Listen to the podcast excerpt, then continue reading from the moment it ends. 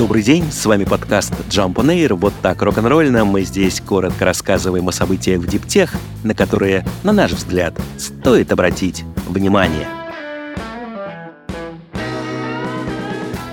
Носимые устройства в форме пластыря становятся весьма актуальным направлением в медицине и диагностике. Обзор технологий, о которых многие пока мало что слышали, публикует издание Electronic Design и начинает с общих преимуществ частности, пластыри относительно просты при мониторинге, не требуют инвазивной хирургии и подходят даже для студенческих исследований. Данные с пластыря намного проще и быстрее оценить и исследовать, чем данные с имплантируемых устройств.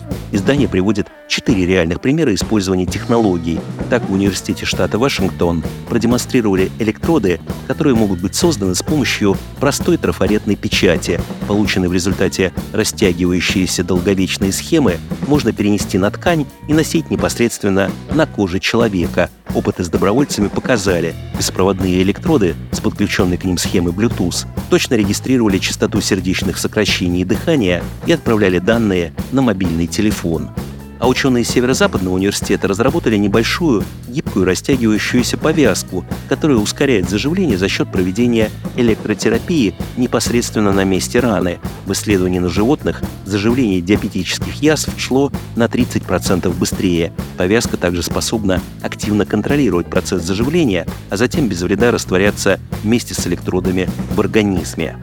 Между тем, инженеры Калифорнийского университета в Сан-Диего разработали на основе пластыря тонкий, гибкий и эластичный датчик пота, который может показывать уровень глюкозы, лактата, натрия или pH одним нажатием пальца. Конструкция включает в себя две встроенные батареи, микроконтроллер, сенсоры, схему и даже растягивающийся дисплей. Наконец, в Калифорнийском технологическом институте создали умный бинт специально для воспаленных ран. Устройство изготавливается из гибкого и эластичного полимера, содержащего встроенную электронику и лекарства. Датчики позволяют фиксировать наличие болезнетворных молекул, уровень pH и температуру в ране. Бинт может просто передавать информацию на ближайшее устройство с экраном, а может действовать активно, впрыскивать антибиотики или другие лекарства, а также способен воздействовать на рану электрическим полем низкого уровня для стимуляции роста тканей, что приводит к более быстрому заживлению. Многие считают, что электротранспорт пока больше подходит в основном для городов с их инфраструктурой. Однако портал Electrek утверждает, что на подходе загородная революция и произведут ее электрические квадроциклы Utility Terrain Vehicle UTV. Они сочетают в себе новейшие технологии и имеют ряд преимуществ перед бензиновыми аналогами. Во-первых, это низкие эксплуатационные расходы. Двигатели внутреннего сгорания, особенно у квадроциклов с их тяжелыми условиями эксплуатации, требуют регулярного технического обслуживания – Кроме того, у машин с ДВС со временем появляются проблемы с карбюраторами и выхлопными системами, что требует дальнейшего внимания и ремонта. В то же время в электрических UTV всего два основных компонента – электродвигатель и аккумулятор. Они требуют минимального обслуживания, а значит, обеспечат большую экономию времени и денег.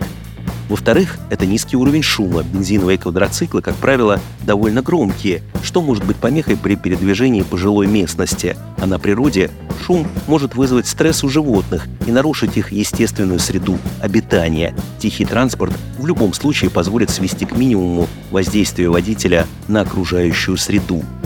В-третьих, экологичность, отсутствие выхлопов не нуждается в дополнительном пояснении. Наконец, мощность. Электродвигатели обеспечивают мгновенный крутящий момент, обеспечивая UTV быстрый разгон и повышенную отзывчивость. Высокая управляемость квадроцикла на электричестве позволяет осуществлять куда более удобную буксировку и более уверенно двигаться на сложной местности. Авторы обзора отмечают, внедрение электрических UTV будет ускоряться по мере совершенствования технологий и снижения затрат на аккумуляторы. Пока что цены на электрические квадроциклы остаются высокими, но к производству подключается все больше компаний из Азии, что может привести к уменьшению стоимости этого вида транспорта. Австралийская компания Microfleet получила финансирование в размере полмиллиона долларов на доработку и запуск инновационной универсальной док-станции для зарядки легкого электрического транспорта. Средства выделили власти Австралии через Центр совместных исследований iMove, который помогает местным компаниям развивать и запускать инновационные проекты в транспортном секторе. Разработка от Microfleet называется OneDock – Благодаря универсальному дизайну на док-станции могут заряжаться электрические велосипеды, скутеры, самокаты и другие легкие виды транспорта, как частного, так и общественного или корпоративного. Создатели заявляют, что их станция безопасна, позволит существенно уменьшить риск возгорания аккумуляторов и идеально подходит как для жилых и муниципальных зданий, так и для транспортных узлов.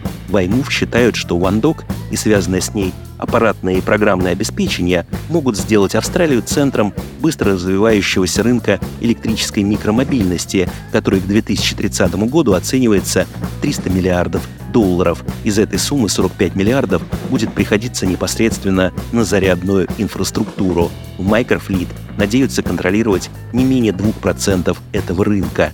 Компания рассчитывает установить к началу следующего десятилетия 100 тысяч интеллектуальных док-станций в Австралии и около миллиона по всему миру. Прямо сейчас компания обсуждает возможность сотрудничества с властями Нью-Йорка.